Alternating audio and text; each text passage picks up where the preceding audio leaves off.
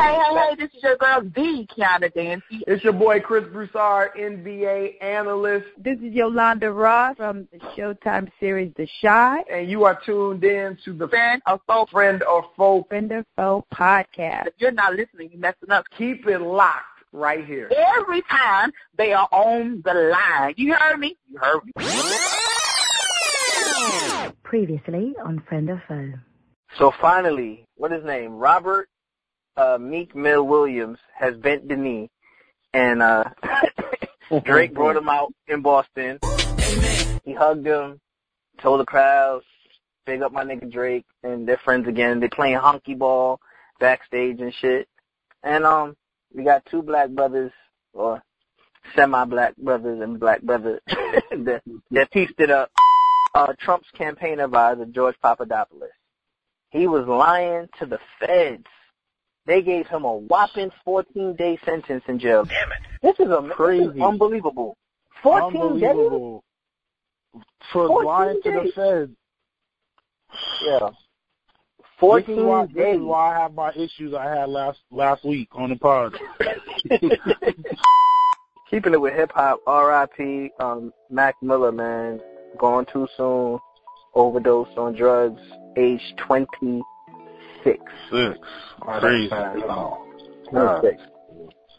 Crazy. I saw it I coming. sad. Yeah, Saw it coming. that- After Word? the breakup, I did honestly like. Though I, we never talk about Mac Miller because he's not an artist I check for, but for some reason, like after the breakup with Ariana, um, when his when I always check new releases on Fridays on Spotify, he was having a lot of stuff come out, and just the album covers and the name of songs, I'm like, this dude look like he's depressed. Damn. And then when his last album, when his album finally came out, I'm like, yeah, he he got to be a little off. And then when it, so when I got the news, I was like, I'm not completely surprised. Cardi B versus Onika Maraj. Oh wow. Mm, interesting. interesting. Very. In a one-on-one, who y'all got? Who in the I'm bid? gonna go Cardi B. Yeah, I'm gonna, go Cardi B. I'm gonna go Nicki, Yeah, this- man. I'm gonna go Nicki. Nah, no, you're not. You're just doing that to do that. Nah, You nah, I'm gonna go Nicki. I'm, I'm gonna go Nicki on it. Cause Cardi B look like she grabbed hair. I got a question for you two guys that watch porn. What kind of porn do you watch? Like, what are y'all watching? Like, is it girl on girl? Is it Oh, what? listen, is I'm it glad- Asian I'm- porn? Is it like I'm glad it? you asked, sir. Yo. All right. Wait, wait, wait, wait, wait, wait, wait, wait. Hold on, hold on, Kev. Hold on, Kev, because you more extensive than me. But let me tell you what I watch. I go for Ebony BBW straight away. Ebony. Yeah. Straight away. And it has to be, it has to be amateur too, amateur. Yo, I, I swear I gotta. But So yo, pretty much you watching the porn that your neighbors made. Now let's get into this week's interview with Kiana Dancie. welcome to the Friend of Foe podcast. We got a very, very special guest on the line with us today. We got comedian and actress Miss Kiana Dancie. Give it up, y'all. What up, y'all? But listen, let me tell you something. What you're not gonna do is eliminate the rest of my accolades and my Oh, title. Oh. Congratulations, you played yourself. Oh, write it down for me. So you gotta make sure you add author, real uh-huh. estate agent, and I'm a producer. You know, I got some things in my pocket that I'm working on. So yeah, I'm all those things. You know how I go. In the industry, you gotta wear multiple hats until somebody's like, oh, you know what? She doing this and she doing that. I am. I'm doing all things. Definitely got to go get it. Well, thank you for joining the uh, Friend of Foe podcast and, you know, taking some time out of your busy schedule to make that happen. We appreciate it. Absolutely. Yeah, you're on the line with uh, old man JT Terra Oludemi, and I'm your boy Grip. And you know what's you know what's up, Kiana? How you doing? I'm amazing. I'm amazing. I just got back to Atlanta from Houston. I'm super excited to be home because I've been away from the house for three weeks. So if you hear my huffing puffing dog, which I'm trying to lock her out, that's what you hear, fat girl. She's excited to see me. Um, oh, okay. Well, you're gonna hear my uh, you're gonna hear my smoke detector because I ain't got no battery in there right now, so we good. That is hilarious. okay, three weeks out of your own bed, out of your own home, is like three years. I know you you know what I'm talking about. So I'm shoot I shot a film for BET. It's called One Crazy Christmas. It comes out in December. Um, it's an amazing film. It's very very funny. There's a twist in the plot, but we have um, you know Sean Blakemore, Terry Vaughn. We have um, my new a young girl named Terry Abney. Uh, Jaylene Mack is in the movie, and your boy Carl Payne. It's Tammy. Uh, oh Lord, this baby's gonna kill me, so I can't remember her name. But it's a crazy, crazy cast, and everyone should definitely be looking for it. It's gonna be in theaters. I don't know where, which theaters, but it's definitely going into theaters, and it's also going to be um on BET. So you know they're gonna play this movie every year, every day, to, to Valentine's Day. yeah. Okay, okay.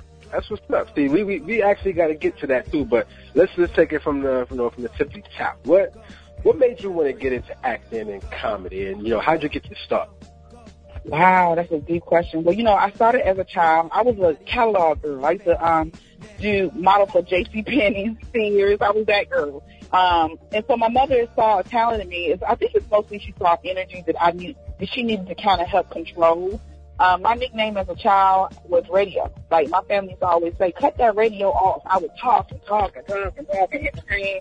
And regardless of whoever was at the house, no matter who you were or what you was there for, you was gonna sit down and have a whole show. So I I produced shows at the house.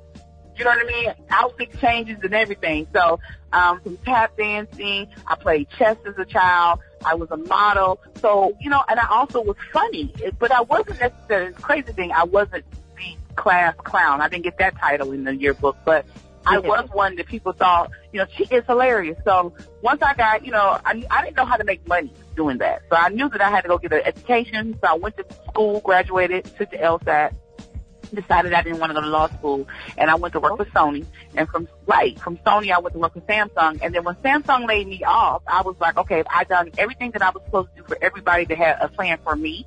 I was like, okay, this is my time. I had been doing stand up comedy in open mic, you know, rooms, but didn't really understand how to make money because at the end of the day, I'm a, an adult. I have bills. So I um started writing a column called Comedy Cocktails with Kiana Dancie, sitting at the lab with some of the most amazing comedians.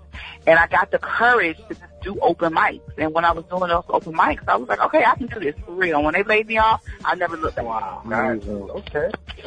So you basically took your destiny into your own hands because there's so many people out here that's working the nine to five that's not their passion and they're afraid to jump off that cliff and, and you know take that leap of faith. But it's cool to see that you were able to do that. So that that's pretty dope.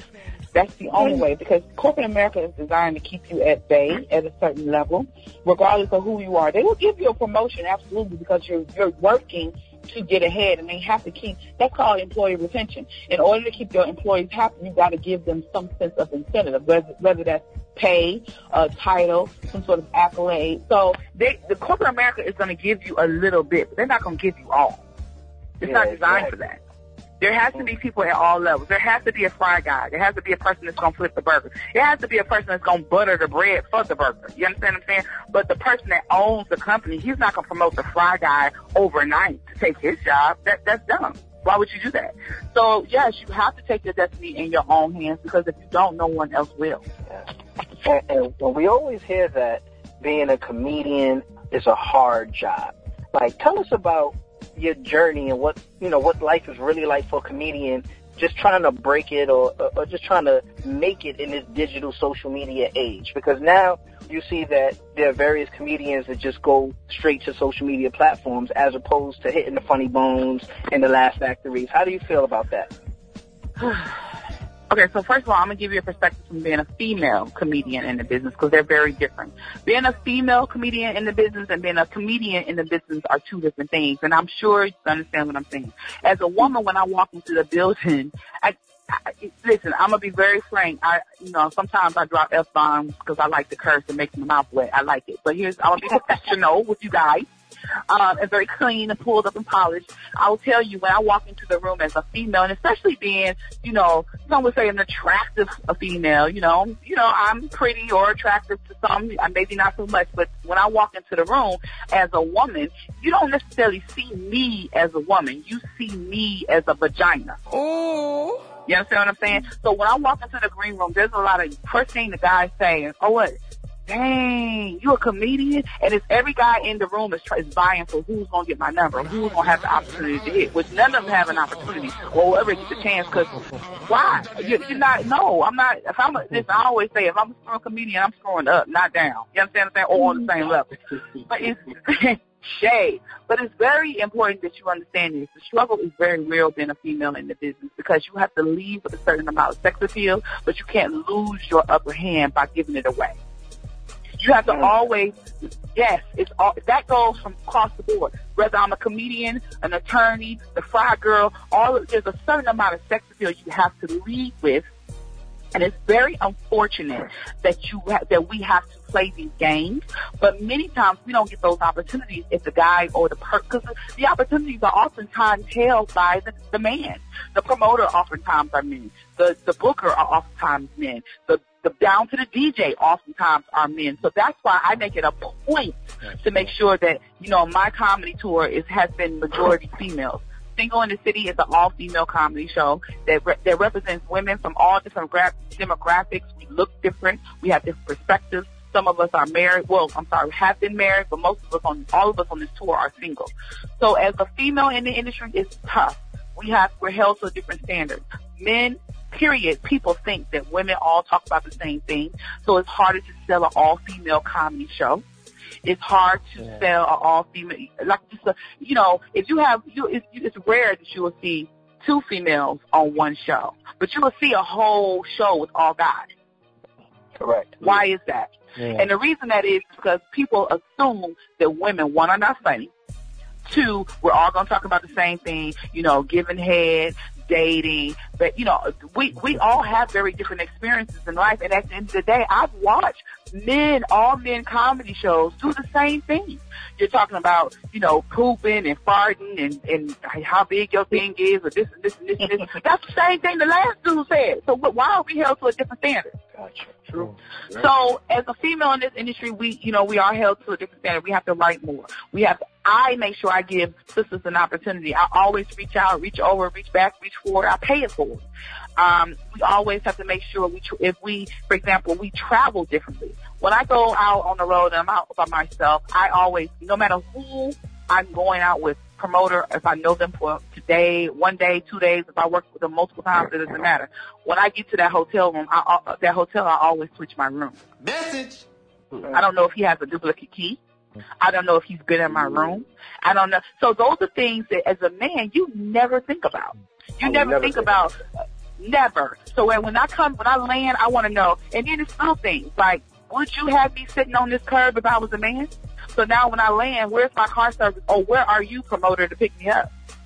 That happens quite often. We're, we're, we're, we're waiting on the curb. Or, you know, we get there, you know, there's someone's been in my room or the promoter gives you your key. Unacceptable. Let me check in my room myself because then I know for a fact that you haven't been in my room and I also can safely, you know, assume that you're not going to come in my room in the middle of the night. And it's always a slight proposition. Some kind of we, oh, you, you know, I didn't know you was going to look like this in person. What you talking about, Wow. sir? Let me, Yo, give me guys- my money. Guys are weird because as as a promoter, I never even I never even thought like crossed my mind. I would think if I get your stuff set up that you would be accommodated. That'd be something that you would appreciate. But I never knew guys were that weird that us being helpful creeps y'all out. But see, the thing is, the reason why you don't think like that because you don't have a vagina, sir. There's not a, it's not fifty percent, eighty-five percent of the people on the planet are trying to screw you. Now, don't get me wrong. Everybody is not trying to screw everybody. I'm just saying. What I'm saying is, as a woman, there's there's always someone who wants her. Whether she she could be horrible looking, she just may not be your flavor, but there's somebody in this world like I hit. you know what I mean? So it's, it's all you know. She could be. Look, this is what I always say. When I see unattractive people, and I, I tend to believe that people are just not. I, I tend to believe that there's not like any unattractive people, but you know, there's people in the world like, oh, that's not my flavor. But guess what? even though me and you or he or she may think they're unattractive, there's somebody in the dark corner. I'm like, yeah, I like that black spot on the back of her neck. That's cute. You know what I mean? You know what I mean? There's somebody out there that want it. There- It's somebody, and so the thing is, we as females, and when we're on the road, I always, I, I've been on the road multiple times with all guys, all guys, where you know you're you're kind of uh, there's a lot of pressure, there's a lot of you know bullying, there's a lot of you know side mark remarks. Oh, I'm gonna come through tonight. Who? What? You coming where, sir? So then you, you you're put in a position where you're on the road with all these guys. You're by yourself. You have nowhere to turn because it's them against you, low key. If something were to happen, who would you go to? This is the person, and, and it's a lot of times it's the person that is the headliner or the headliner's friend or brother or security. So now you you're isolated. This happens more than you guys could ever imagine. But this happens in corporate America. It's not just on the road being a comedian. I mean, it happens when you're just, you can just be as simple as being, I don't know, someone, like I mentioned, a fry girl, or you work at a shoe store or whatever. There's always some, it's going to be a guy that come in with some kind of proposition and you're like, yo, like you're tripping. And then you can't really, you, if you say no, you feel like you might be compromising your job or any opportunity to work again. So there's a lot that goes into that, that goes into that. Come on now, we need to get you a battery for that fire alarm. I know. I gotta do something about that. How you doing, Miss Kiana? This is um Olu Jamie. I wanted to ask Hey, you, Olu. um, how do you, how you doing? How how do you feel about these new wave of comedians coming up through social media? Do you feel that you know the game will be good in your hands? Wow, you know, I heard you ask me that question. I was trying to avoid it. I'm just saying. Actually, I think they're dope. I think that, um, you know, it's very unfortunate that, um, so here's the thing. As a stand-up comedian that I started when there was just Facebook, right? And then, I'm sorry, My- MySpace. And I didn't take fully advantage, full advantage of the MySpace opportunities that it offered. We really at that time didn't understand what that was. Social media was just coming into the stuff at that time, right? I, I salute them. They learned how to work the system in a way that is in their benefit. But what happens is you have these millions and millions and millions and millions of followers, but you only have a mix worth of material per post, right? So let's say you, cause I've worked with a lot of social media followers. They're dope. They're hilarious on, online. But then you want to, when you, as a customer, you buy tickets to see them, you're disappointed. Why? Because they have not been conditioned to have more time on stage. So the idea is, and I'm the, I'm, I'm in the same position too, whereas I started on stage. So flat footed with a mic, me, you in the audience. If I bomb, you, you saw it. But with the social media star, if they bomb, they're not gonna post that. They only gonna post what they think is their funniest funniest material. And I don't get that opportunity. I well, I didn't have that opportunity when I started. So when I walked out to the mic, they called my name. This is who I am, and I got to stand on my jokes, whether you like them or not. And then I only have the next time to prove that I'm funny, right? So the people, the social media people, are gaining an opportunity that I necessarily in the beginning didn't have. Now I do, but I don't even really still I don't know how to maximize the whole social media platform. You know, I'm learning like, you know, there's people out here who have I work with a guy named Baxter on Thursday. This man has almost five million followers. I've never heard of him a day in my life outside. But it, ironically enough, I was following him. He's a Nigerian comedian. He's hilarious, but the fact is, he's I don't know. I'm not discrediting him, but there's a lot of comedians like him who has millions of followers that you, and me, and other people have ne- never heard of who started on social media. And I don't know if he started on social media or not, so let me just make sure I say that and make that clear. But there's, I'll give you a better example. Jess Hilarious. Jess Hilarious started online. Now she's blown up. And she had, and I was on the road with her when she was trying to get her time up. I was on the road with, uh, uh Country Wayne. Started online. So he only had in the beginning his dance, his tunes, the, the, the, the jigs that he did when he come out on the video. He went viral. Now people are booking him for a show. And when he, in the beginning, he didn't have no more than five to ten minutes. Then now that he's on the road, he has 30 minutes. Now he has 45 minutes. He may even have an hour. I haven't been out with him in a while. But the thing is, when you start on social, I salute them because they've done some things that we have not done, and they've maximized the system, which is an, is an accomplishment. I salute them. I feel you. Get it how you get it, but you do have to stay on that stage because that stage is no punk.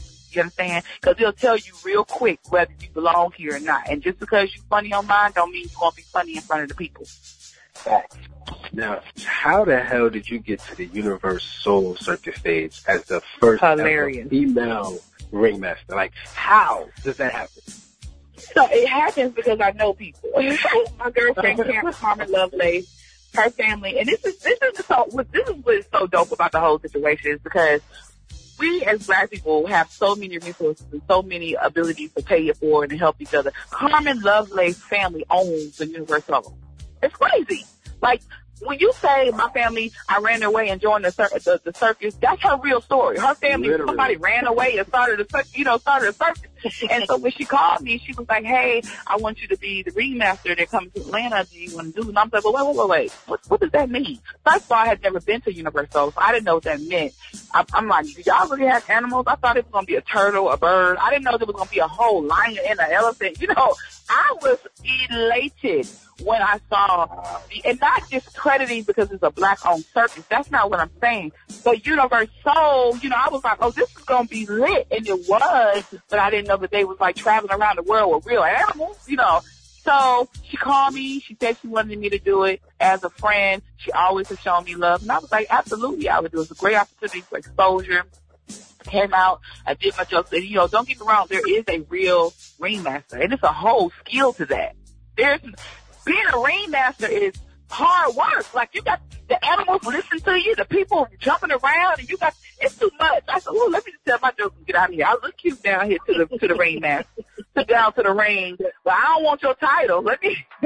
So you had to, you had to was- interact with the animals and everything? I, yeah, yes, I was involved. They had me involved in the circus, and I was like, wait a minute, that tiger look real. They got teeth and paws. This is a whole problem. So, I, you know, I was thinking that they'll fly a parrot or land on my arm or something, not, you know, monkeys, and it was just a whole thing, and then it was an amazing experience. That's dope. I remember the UniverSoul Circus coming through Brooklyn um, Word. every year as a kid. Prospect Park, I would always go. They would have the reggae dances. They would play soca. Yes, pop locking, yes. Yeah, yeah, I break dance and everything. So I, I grew up on that. So I, that's that's a dope opportunity. I'm glad you were able to take advantage of that because like my whole childhood, I went every summer.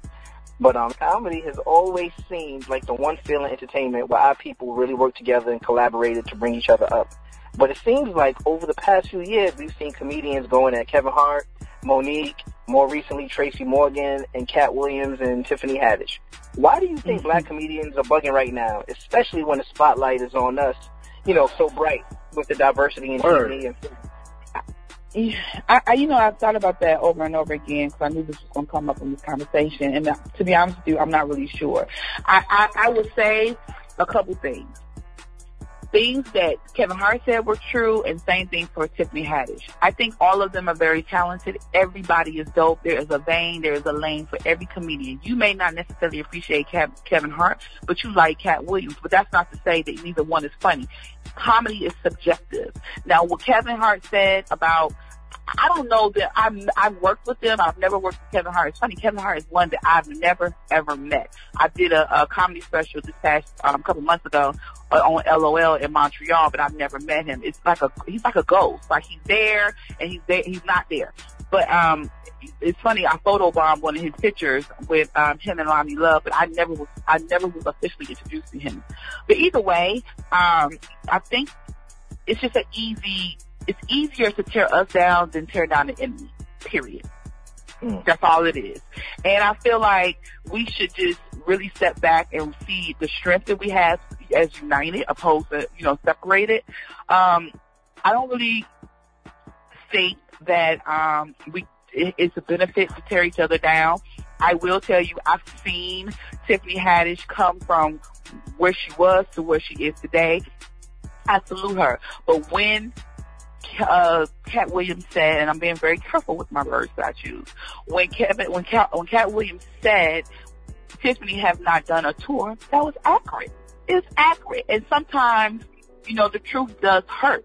But at the end of the day, what and, you know, who's to say that who's right or who has the right to say anything about anybody? And they're at the top.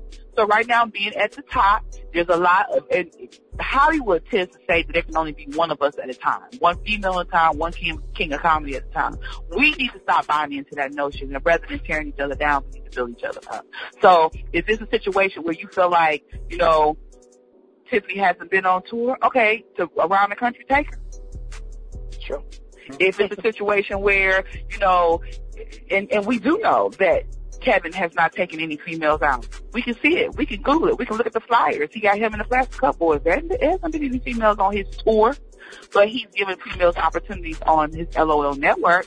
But on his tour, no. Will it be Tiffany? Possibly. We'd have probably so. If any, that's what I see. But at the end of the day, truth is in the pudding. See, I, I just take it I, I just take it as back to like what we were just discussing previously before this question. Like it's a new age. Like everything is digital. Everything is like so information driven and so fast. Like different opportunities are going to come at, at different rates. And maybe the blueprint was so much more different when those other comedians, or other female comedians, I should say, were uh, were coming up. So, I mean, I don't know. Like I, I see a little bit of and that might be the case too. Mm-hmm. And I and I, I see the truth in what in what uh, Kev was saying. It's just that I just don't Right. like the fact that we're going at each other. Like not right now. We got And I the don't either. And the Ava DuVernays of the world and the Right. Ryan Coogler's. It's like yo, we good. Like right now, this Right. is collaborate and make it pop. But I don't know. And, and you and you're right. And there is an opportunity for us all to work together. We really need to sit down and take advantage of that. And unfortunately, um, and so I guess you're refer- referring to some of the older females, com- other older Yeah. female comedians. And sometimes, you know, at the end of the day, you just have your time. And if you don't take advantage of that, like the, even with me, I'm trying to take advantage of the social media platform. There's a lot of old heads who are just not interested in doing so. They've had their time, they've re- met their rise, and now they, I won't say their fall, but they either plateaued or just, they've had their time. So you either need to be, you need to be very comfortable with reinventing yourself. And some people are just not comfortable with that. Some people are not comfortable with change. Some people are not open to, like, I'm, I sat down with a social media person the other day. I was like, look, I'll teach you how to do stage. You teach me how to do internet. Period. Mm. And she looked at me and was like, yo, but her, I, but the thing is, I, I was a co-host on Sister Circle Live and that, my comedy afforded me that opportunity, but my lack of social media lost the job.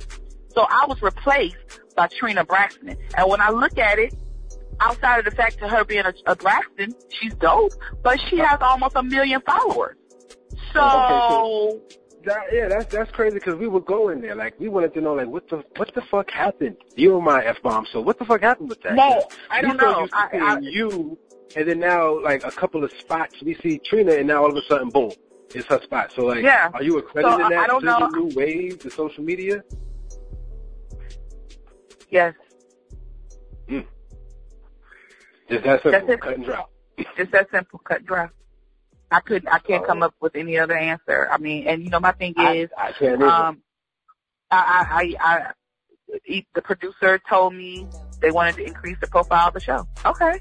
So it is what it is. When you say profile, she's a Braxton. She has almost a million followers. That makes sense. That's business. Now, um, do I have to like the way that it was done? No. Did, did I think my sisters knew? No. Do I think someone knew? Yes. Now, did I think the hmm. sisters know? Let me make sure I say that clearly. Did I, do I think the sisters know? I don't think they knew. But did I think someone else knew? The power, you know, the powers that be? Absolutely. There was a decision made in reference to whether I was going to be there or not, and that decision was made by the powers that be.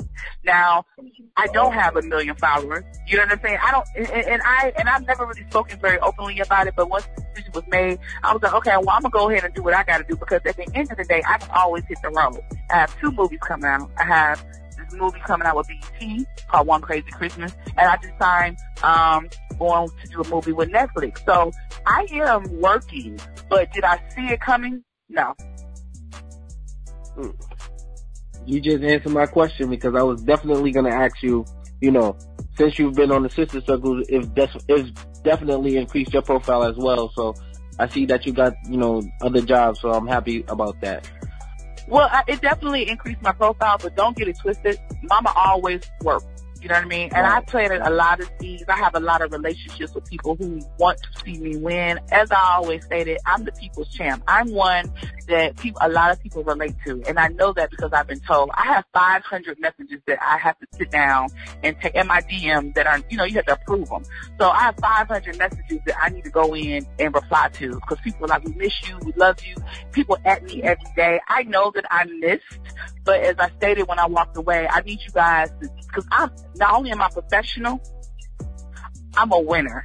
So, and the guy has never closed the door on me that is without at least opening up a dog door on me. You understand what I'm saying? Mm-hmm. There's never been a door closed. He was like, okay, look now, this, this is a dog door. You're going to crawl in it, but you here's an opportunity, and I'm going to do so. And then when I open, when I get in that opportunity, I bust it wide open.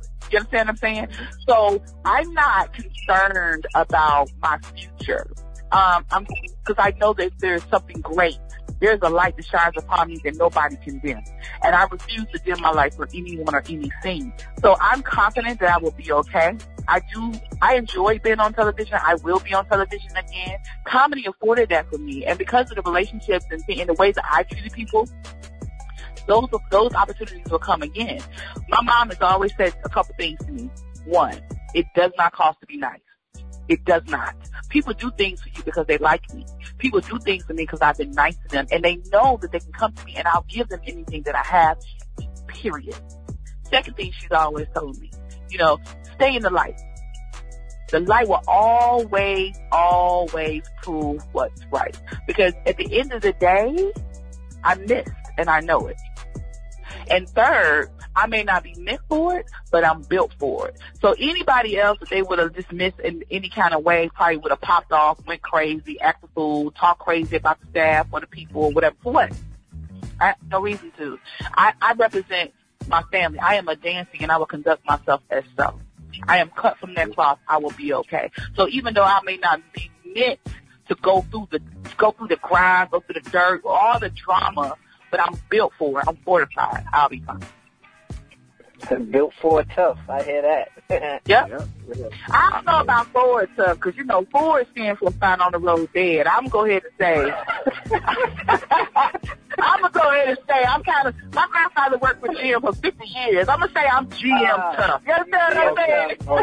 you got, you got, you got it, you got it. Now earlier in the show, uh, you told us about One Crazy Christmas and that that's your new film that's going to be in theaters and hitting BET. What I want to Yes. know is, what was it like working with Carl Anthony Payne, aka Cole, aka Cockroach? Like, how Cockroach. Man, Man, my guy. Listen, when I tell you it was so it was it was so enlightening because the cast is amazing. One thing I will tell you, um, I want to get that other girl name. Um, her name is Tammy Townsend and Anton, Anton Peeples, Jaylene Mack.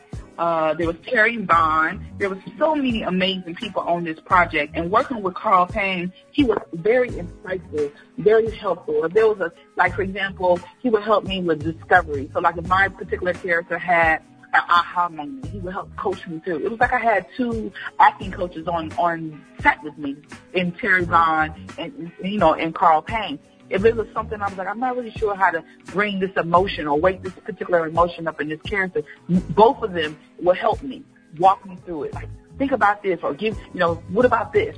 Use, you know, be bigger or, you know, bring it in a little bit. So it was very helpful and he is hilarious. So the show, I mean, actually, I believe the movie, you're going to enjoy it. Um, you're going to be surprised by some of the things that happens in the movie. And I'll you, the movie was produced and written by Greg Carter out of Houston, Texas, and that's the reason why we shot it in Houston because he's he has an affinity to home, of course, and he wanted to put some Houston emplo- Houston actors to work, and he did. It is going to be amazing, and I'm super. I, you know, I'm a, I've been using this word lately. I'm uber excited. Well, I'm not Uber excited. I'm Lyft excited because my grandfather used to drive Lyft. So. Um, you lived it. Okay, okay, okay. We'll let you. We'll let it. We'll let you. We'll, we'll let you have that. We'll let you have that. Slap that in there. We Lyft excited. right, right, right. Oh, guys, look, uh, Kiana, let's let's switch gears a little bit. You've always been very open with sharing your experiences dealing with, you know, molestation growing up and things of that Mhm. nature. So, with the the Me Too allegations in entertainment right now, what is some of the advice that you go offer to someone that may be experiencing abuse and maybe you know hesitant to come forward with that? Mm-hmm. Well, let me say this. I understand the struggle with not wanting to stand come forward because sometimes and oftentimes you believe that you're just alone. And when you're standing in the dark, you will assume that because one, you're you're scared, you're you're you're um you're ashamed, you feel like you did something wrong, but this isn't that's not the case. You didn't do anything wrong. You were just being who you are, which is the light in the room. And as I stated, if you run from the truth the truth is you the truth is gonna track you down. So the goal is to always be you know, be open. Let the people know what's going on with you. Don't be afraid to be to, to tell people what's happening because once you open up your mouth and you step into the light, you'll realize that you're not alone. So I've always been uh, very open about the fact that I'm a child molestation survivor. I've been more vocal about it now because I have a, a platform than I have ever been. But my thing is, I also was hesitant. I was hesitant to speak about it because I thought it was a poor reflection of my mother. But my mom said to me a couple things. She said, baby, listen, I would never put you in harm's reach had I known you would have never been in that situation. I wasn't molested by a monster, someone I didn't know. I wasn't molested by some guy that, you know, the mailman or the, the, the, the school bus driver. No, I was molested by my mother's boyfriend that had been with us for years. Years. So it's not a guy that I didn't have a relationship with. This man and I sat, my mom and my family and I sat down, ate dinner, opened Christmas gifts together, walked the dog, all those things. So, and it only happened once. But the thing is, there are people who are suffering from this, who is, it has happened to over and over and over again. Or if they're not dealing with it presently, it happened in the past and they, they are too afraid or ashamed to speak up about it.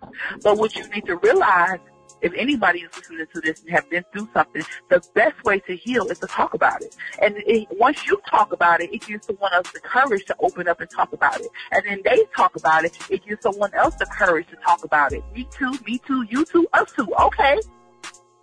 because when you talk about it, it it's something about it's, it's something about once you speak about it, how you take your power back. When you don't speak about it and you're in, you're suffering in the darkness and you're suffering alone because you're assuming you're alone, you give that person who assaulted you the power. But when you're able to say, you know what, I'm not going to let you steal my joy. I'm not going to let you steal my light. I'm not going to let you t- do this to someone else.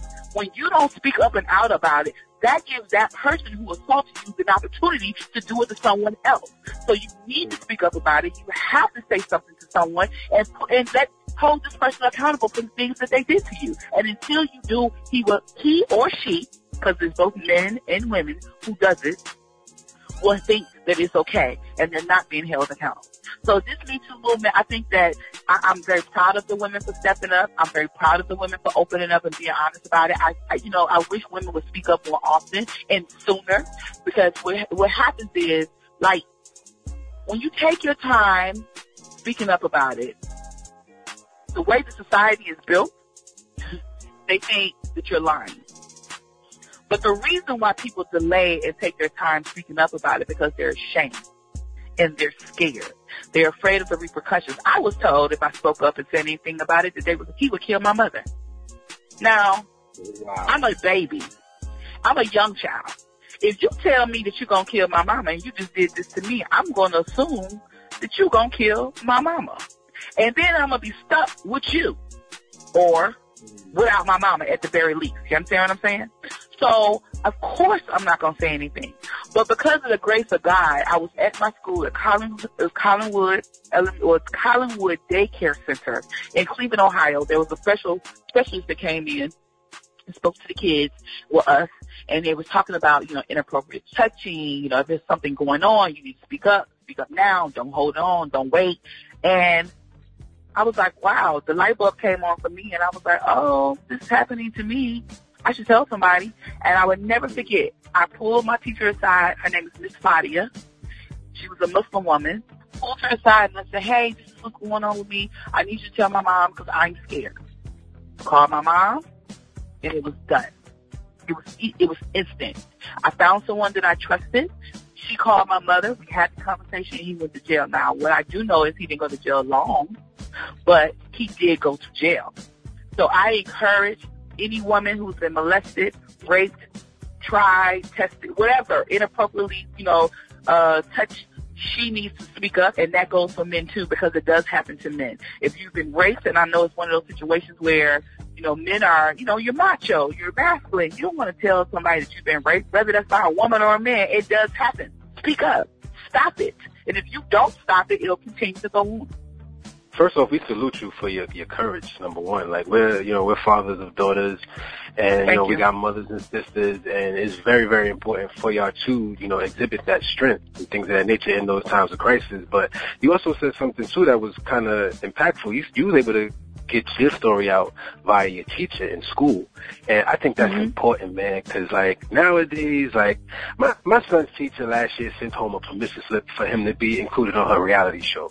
And I'm like, yeah, that's not what school is about. Like, right. I kind of just feel like, it, like things ain't in the same balance as they used to be. So like, kudos to your teacher as well for, you know, being in the right position and doing her job to notice and be, you know, at, at your call when you needed her. Right. Um, here's something that has been lost in our community.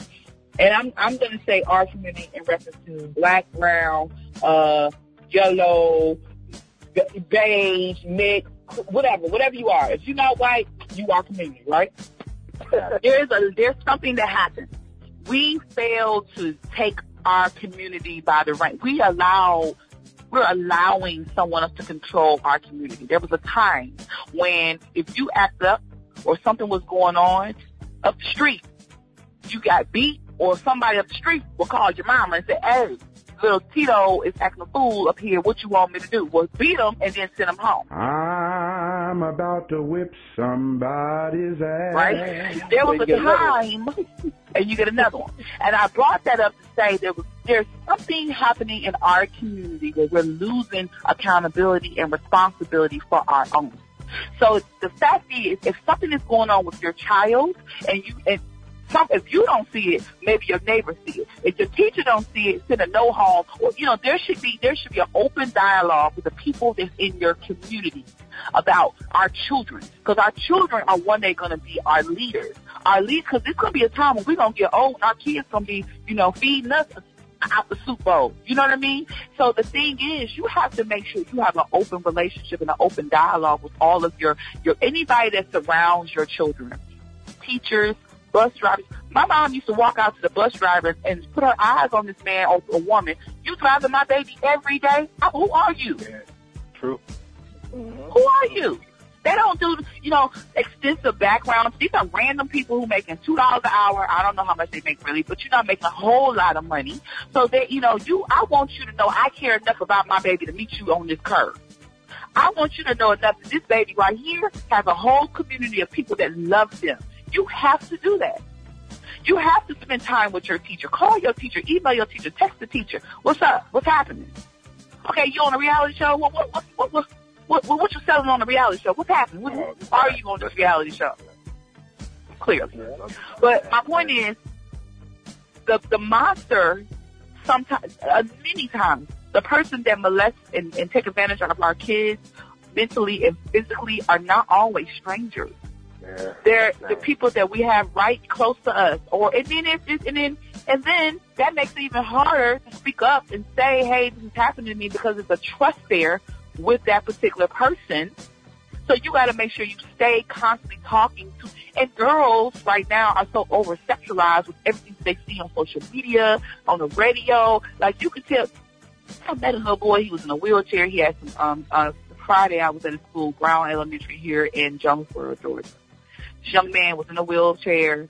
He had some, you know, educational difficulties, some things, you know. But he can. When I tell you, this boy sat and rapped every rap song from the Migos, the Future, it's a this to that, and then the teacher said, "Well, since you rapping, let's go ahead and get into these multiplications." He looked at me like, mm-hmm. "What? You can't do that?" Crazy.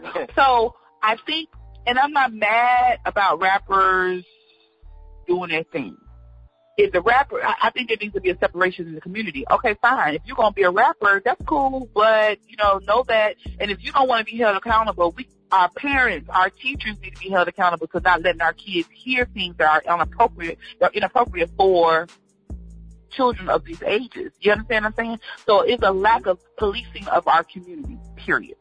Uh, upon talking to you now, I see exactly what the title of your book, Bye Bye Bags, Laughing to Lighten the Load, is all about. I, I see right now, but is is there a twist or is there another hidden message in the book that maybe your readers are going to get from it? Yes. So, um, bye bye bags laughing to lighten the load it alludes to letting go of all the baggage in your life. And you know, I have a girlfriend I spent spent a lot of time with this past week, and she's um in the process of moving to New York City. And we were at lunch. She's going through some things. She had a, what she refers to as abusive relation, well, abusive childhood growing up, and just saying whatever. And I and, and I didn't dismiss it. I listened to her, and I thought very, I listened to her very, very closely, and everything that she was saying, I, you know, I kept telling her, you know, you had a rough upbringing, did, but you have an amazing adulthood. It's a choice. It's a choice to be happy. It's a choice to be um uh, just joyful and peaceful and honest. You choose your life. Just because you're, and as you know, we there's no real parenting handbook. If you had a sorry daddy, it's, it's a chance you're gonna be a sorry father when you grow up, when you have kids. If your mama was a hoe, it might be a possibility that you're gonna be a hoe. But it's a choice. It is a choice. One thing that, and sometimes, and this is something I heard on television today, and I was like, wow, that's so profound. You can only strive for something that you see. Some people just don't know any better, so they don't do better, right? But it, it's also a choice. It's a choice to be happy. It's a choice whether or not you carry your bags forward. I made a decision that I wasn't going to allow my child molestation, my, you know, lost a job, lost a best friend, uh, you know, I had a relationship with my father, but it wasn't like an amazing relationship with my father. I spent summers with him. I knew who he was, but and I and I I, I and my when my father died, I, I I cried, but I didn't cry. You know what I'm saying? I was like, Ugh. But it, it, would, it didn't destroy me like it would destroy me if my mother, you know what I'm saying? So I didn't let any of those, you know, being cheated on. I was in a long-term relationship for 10 years and I didn't get married, although he asked me to marry him, but I didn't. It's a long story, but you'll find out in the book. But my point is, all those things, all those bags that I could have picked up or bought the bags that I was carrying in my life, all the baggage that I was carrying forward. I just woke up one day and was just like, you know what? I'm not doing this because I don't have to. And you don't have to. Whatever it is you're going through, whatever whatever baggage that's suffering, you know, you're suffering from, whatever baggage that you're carrying that's hindering you from make from being great, you as a person have the decision to drop it. And it doesn't. You don't need to go talk to a counselor. You don't need to write an 800 novel or page novel or, or a thesis, none of that. You just have to decide I'm tired of suffering and allowing my baggage to hint from hindering me from being great. It's that simple. And what you do is just like turning on the light. When you walk in the room, the room is dark, and in that dark room, it might be, you know, rape, child molestation, uh, lost a job, best friends stabbed you in the back, etc., etc., etc. But guess what? When you cut that light on, you see it all. You see your bags in the room, but you don't have to pick it up. Turn back around, cut the light off, and walk away. Very If we thought about life, if we thought about life in that in those simple black and white terms, I was raised in a very literal house. My mother say what she say, she mean what she say, she do what she say she gonna do. Right? We don't. There's no gray areas here. It's black or it's white. Have to make a decision that your life is going to be happy. You're going to be joyful. Yeah, we go through things. Yes, sometimes we're praying and our prayers don't come. They're not answered as quickly as we would like them to be. But you also have, our life on earth is very short. You got to maximize this time. And you sitting around in the corner mad because somebody else did something for you and that person has moved on with their life and you looking crazy. A lot of people need need to hear that. But my question for you is this: How do you find the energy to make people laugh when you're dealing with your own issues? Like, how, Wow. how do you? It's therapy. Whether you're going through, yeah, whether you're going through your own shit, if you got a tour, you got to get out on that stage. Like, how do you do that? How do you find that? It's never a what if. It's never a what if because I'm always going through my own shit. I'm always going through my own shit because my own shit is his thing. First of all, the people that come to the to buy a ticket, they come to the show. They listen. They not coming here to be part of the show. They come to here for a bitch. Look, you look like you normal. You got it all pulled together. Your girdle tight. Your hair is beat. Your face is. You look. You look amazing, girl. What you going through? Because I know my life is going to hell. What are you going through? And then I come out and just be who I am. I am vulnerable. I am honest. I am a, I'm, I'm an educated female who was single at this age. I look back and I'm like, how did I get to this point when I don't have no kids, no husband? How did that happen? Because first of all, I was dating from 19 to 29, same man. At 30, I was like, oh, you ain't gonna do right, bye, boy. You know what I'm saying? So at 30, I'm in the streets. I'm dating. I didn't even know penises came in so many different colors and sizes. You understand what I'm saying? wait, wait, wait, wait, wait, wait. Please, let's stop and pause the track real quick. You dated the same person from 19 to 29? Yes, we were together for 10 years. I met him in college. I fell in love. I found out out of love. Well, now, mind you, let me Nah, tell you you something. can't- Mind you, mind you, we didn't. I just wasn't sitting there. You know, like I broke, we broke up, we got back together. For whatever reason, we just kept getting back together. And he asked me to marry him four times. One time it was because I caught him cheating. Next time he, you know, he lost his job. The next time he, I'm like, boy, but that's what Oh, love okay. do. Okay. Love does, no, no, no, but no, it's, I did. I was with him for 10 years. Same man. The thing is, love makes you crazy. Love also makes you foolish. But there's something about loving yourself more that makes you wake up. See, a lot of women are, I, and he wasn't beating on me. It wasn't an abusive relationship. It wasn't nothing like that. But a lot of women are in abusive relationships. A lot of women are in dead end relationships and they're afraid to leave or move. I was so busy looking backwards at how much, pay attention to what I'm about to say to you. I was so busy looking backwards at how much time I spent with him that I forgot to turn around and look at how much time I was going to waste. I kept saying, but I've been with him for 10 years. I should make this work. Oh my God, I love him. He's fine. Oh my God, my kid's going to be beautiful. Oh my God. What? Are you crazy? You strong as hell. Cause if I give any woman 10 years, you marrying me. now, now, 10 to this day, Yo, to in this day, 20s? Yo, you know how fine day. people are in their 20s? You fine now. What? But I'm just saying. I'm telling you, I it was a turn up, but let me tell you, the thing was so, it was so crazy because you you say that, you're saying that, and I'm I'm about to bring it home to you so so clear. Okay, two broken people can't marry, and if they do, just because you you're half you have, that don't make whole. You understand what I'm saying? Mm-hmm. In my twenties, I was carrying baggage that I didn't let go. Although, although I was and he's not here to defend himself, but I was a lot more mature than he was, as you know women are. He was a broken man. And he would tell you that. If he would have run up on on us sitting at, at on the couch having this interview or wherever, he will say, Man, dog, I messed up. That's a good woman. Like she did everything. She poured into me, she supported me, she loved on me, boom, boom, boom, boom. But I didn't know how to receive that. So as a broken person, you can't you have you only when you come to the table, as they say, well, what do you bring to the table? You're broken.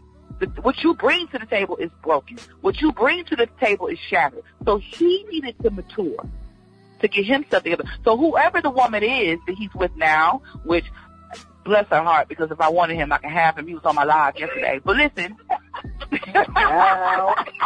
Ow. Stay up in the DM.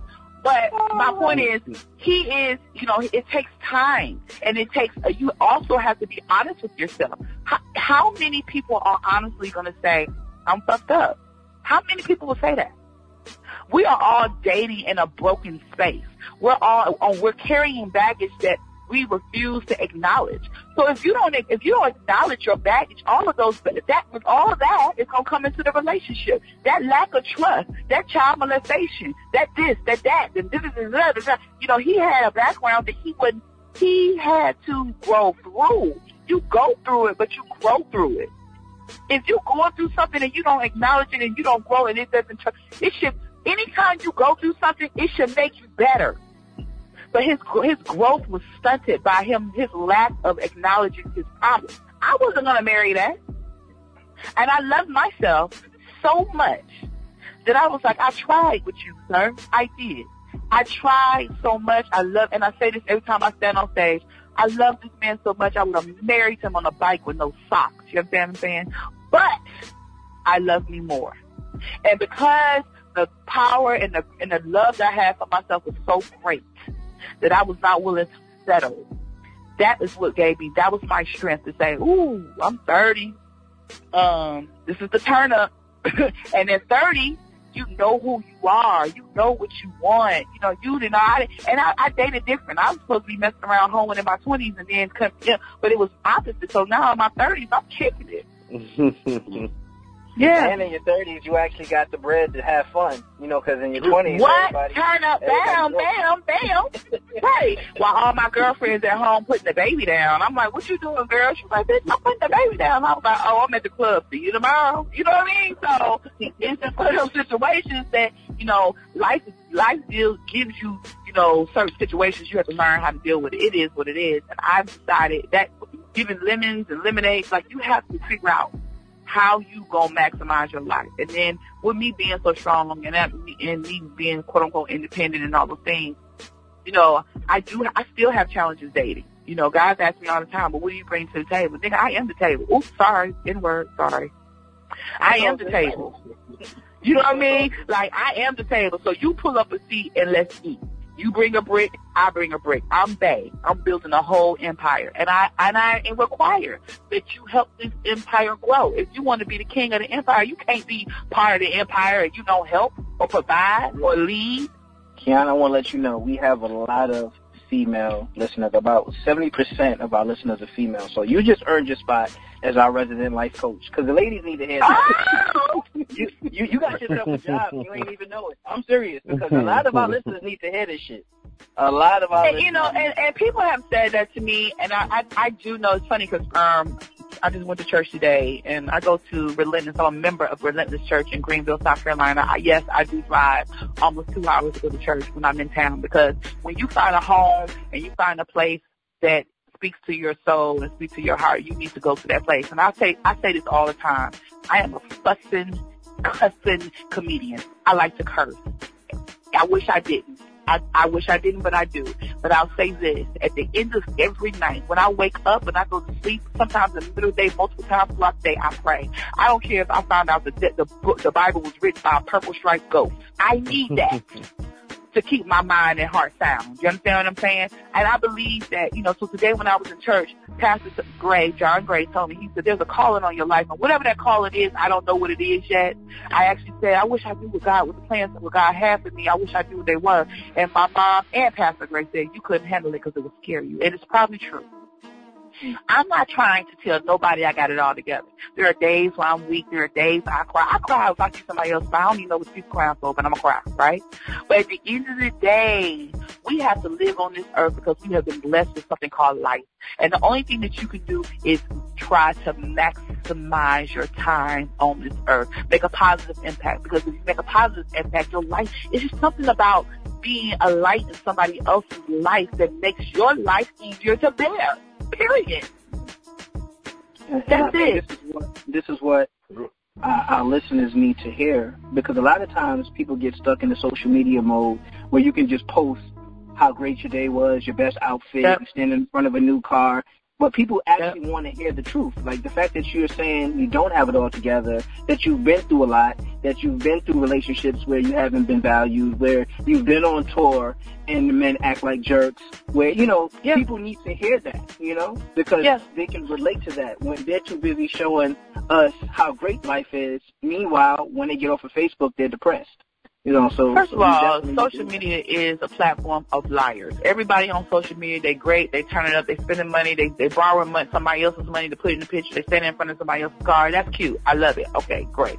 But at the end of the day, when you go home and you got to live in your life, you got to make your life great. Your life should be great off social media, on social media. Share your woes, share your share your celebrations. But you know, social media is just that. You you showing you showing how social and how fly you are, but the truth is that's not eh, that's not real life.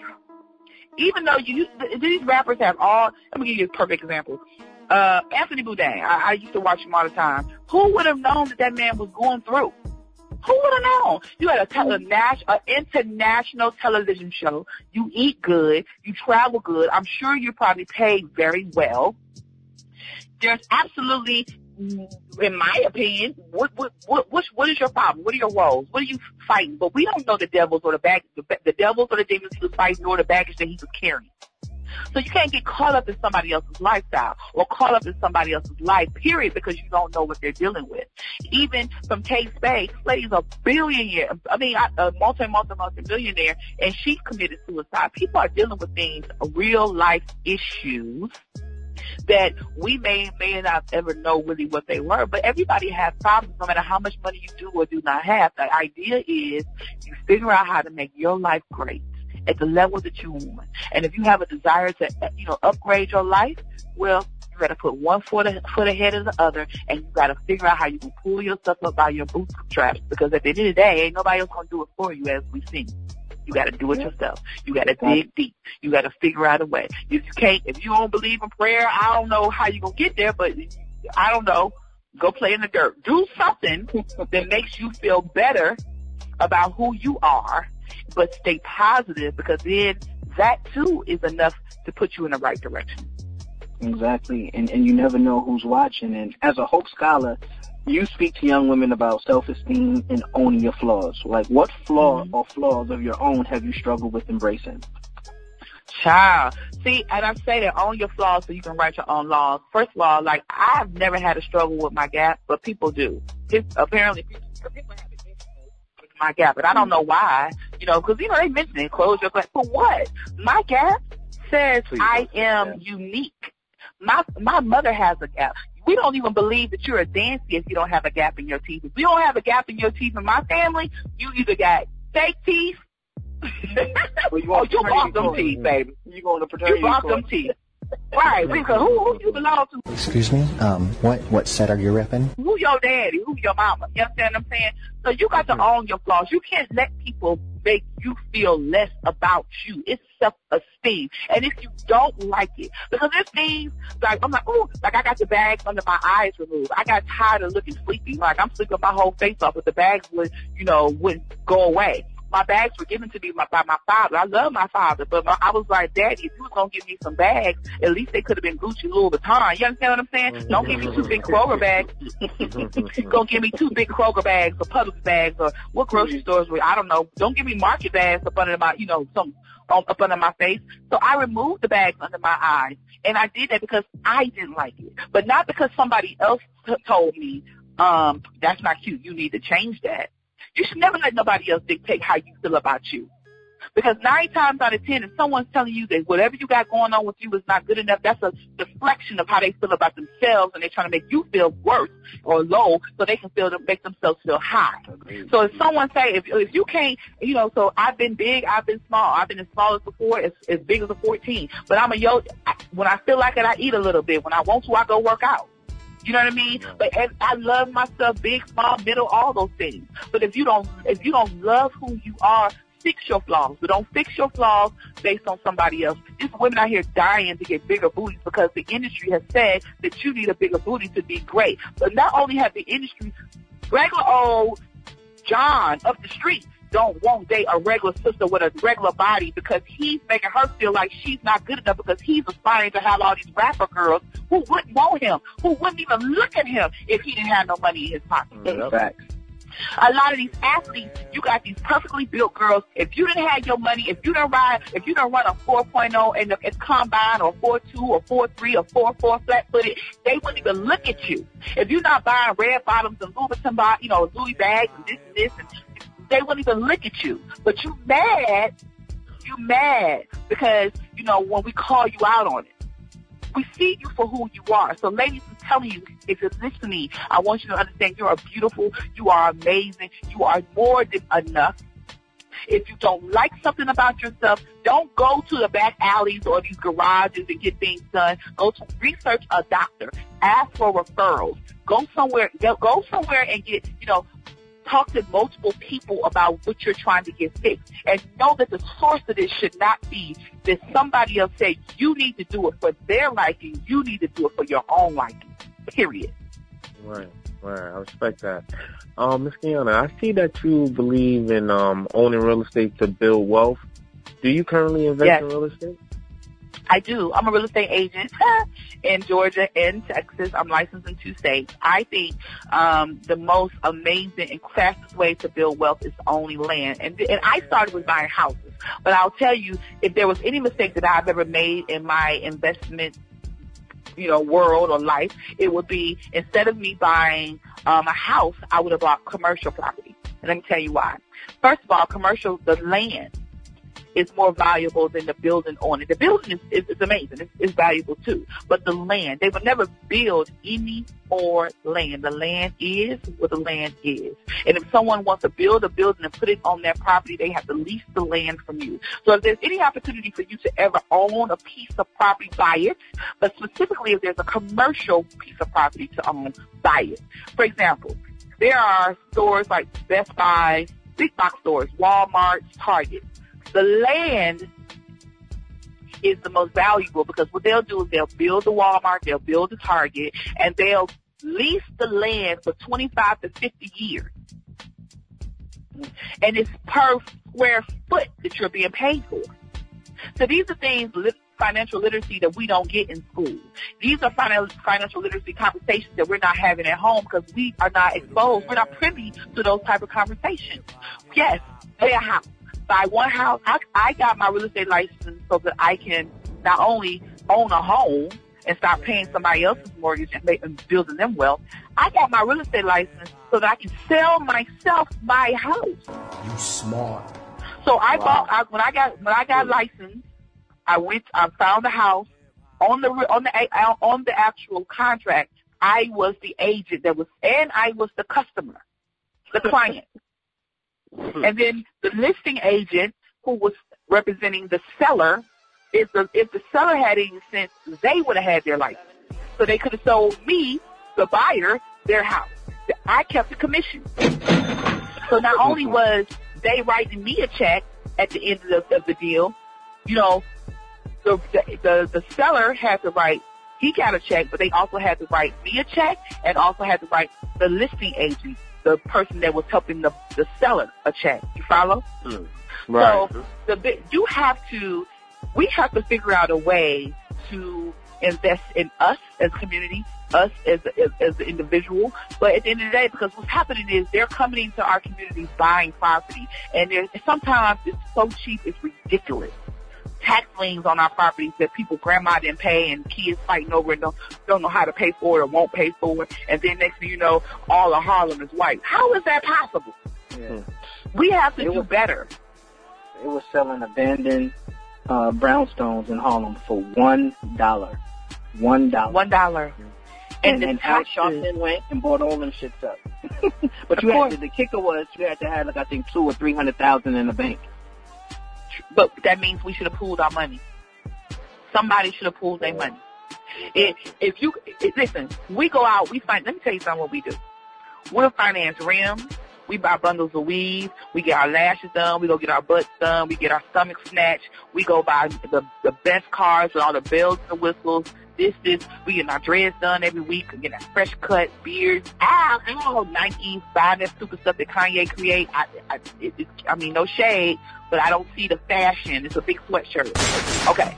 So mm-hmm. my thing is, we buy Yeezys for nine billion dollars, but you can't put you can't put your money into a pool to come to create. So if you put in ten thousand dollars or five thousand dollars or five hundred dollars or a hundred dollars or whatever, the idea is pool your money together because we're stronger together.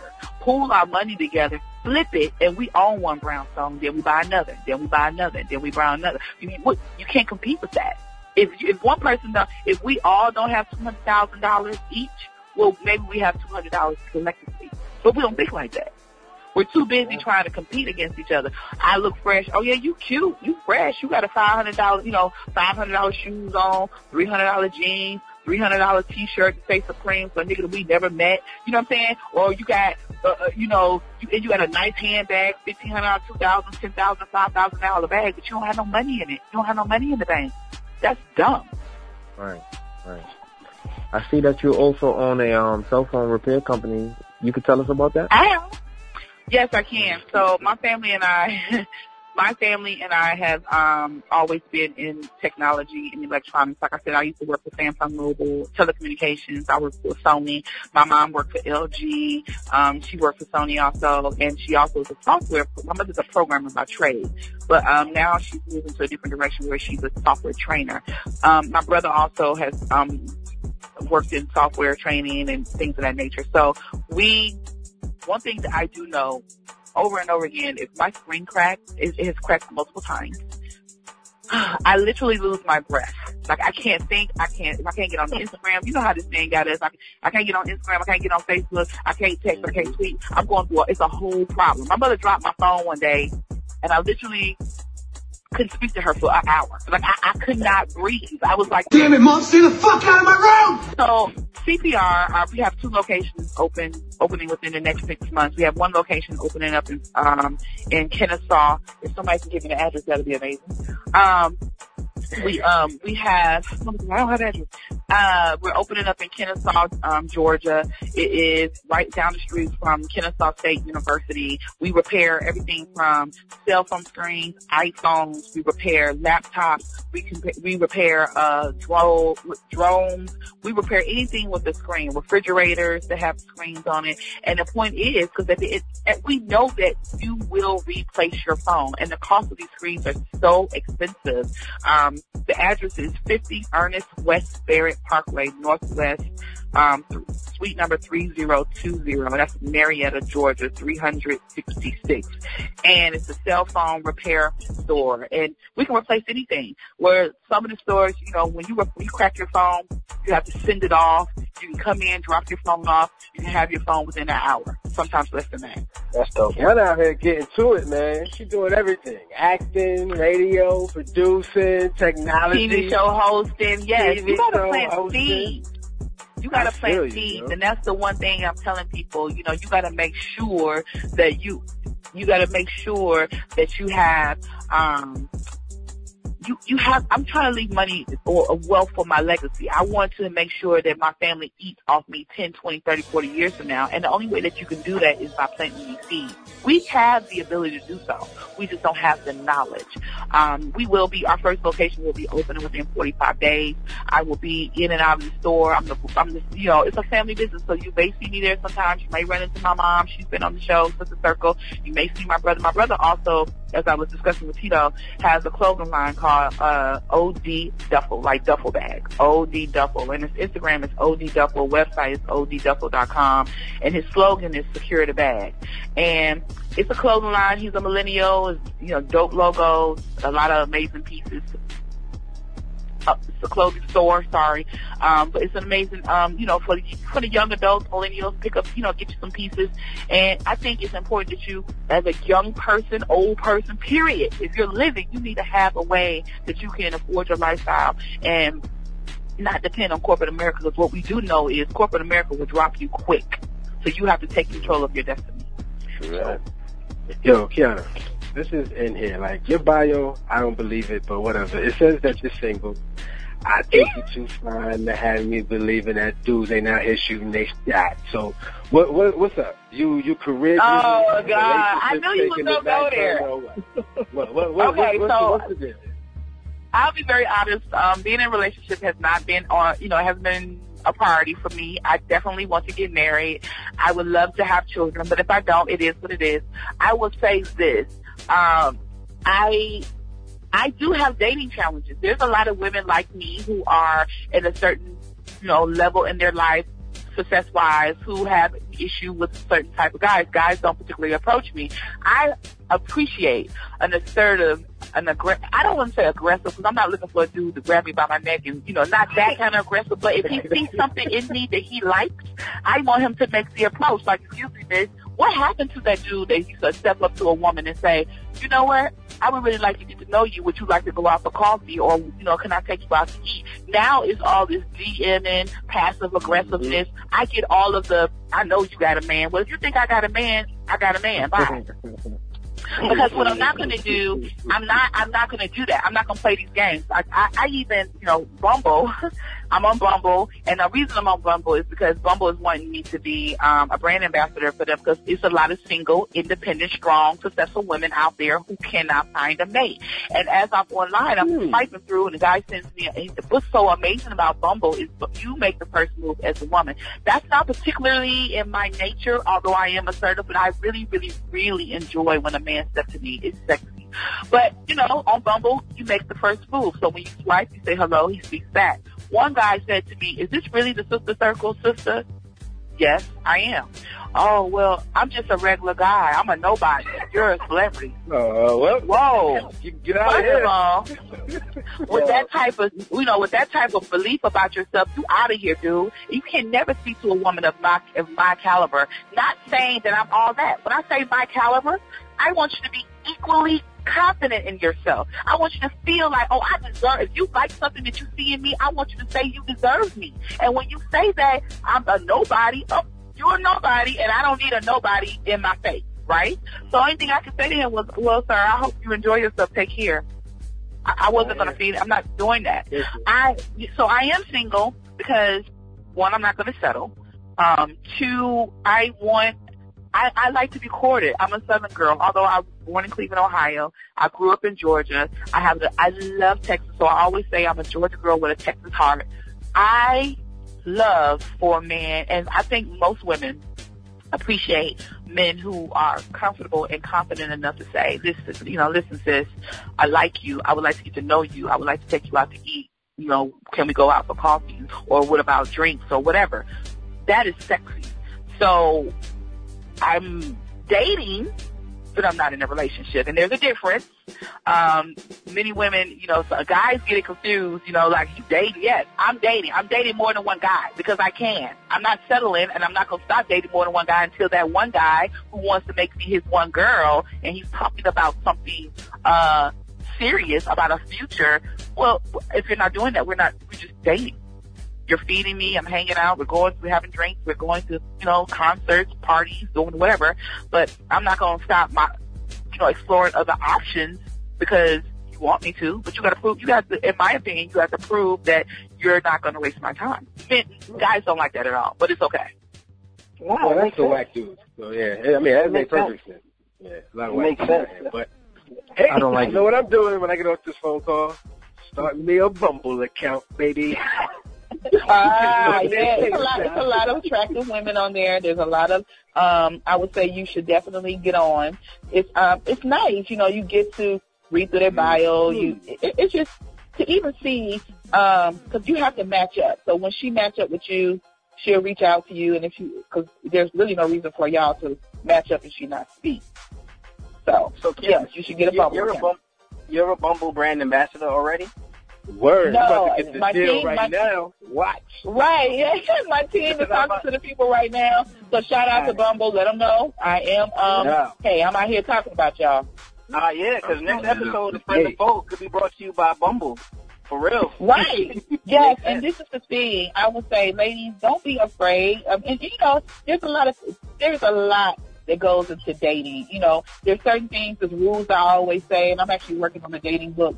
As a single woman, there's things that you should do. If you want to meet a guy, you know, hang out with guys, go, go, you know, don't be afraid to go to a barbershop get your eyebrows done. You know, don't be afraid to, you should definitely sit at the bar. If you sit in the corner at a restaurant, nine times out of ten, he's not going to see you. Go to the bar, you know, speak, smile. Stop walking around here with the resting bitch face. Let him know that you are approachable. A lot of guys don't approach you because they feel like you angry, you mad. Don't be. I understand you have a lot of burden, a lot of things that you're walking, you know, going through day to day as an independent woman. Hell, I got multiple houses and I'm still trying to figure out, I'm tired of, you know, talking to my gardener about the grass and, and the Mexican man about the roof. I'm sick of it. But guess what? In the meantime, I'm doing what I gotta do. You understand what I'm saying? But don't bring that burden when you out and about because you never know when who's looking at you or who's interested. There might be a guy in that moment who's trying to approach you, but because you over there looking crazy and your face all frowned up, he feel like, well, I ain't gonna deal with her today. Well, Kiana Dancie, people, she definitely dropped some jewels on us, and we appreciate you joining us on the Friend of Foe Aw. podcast.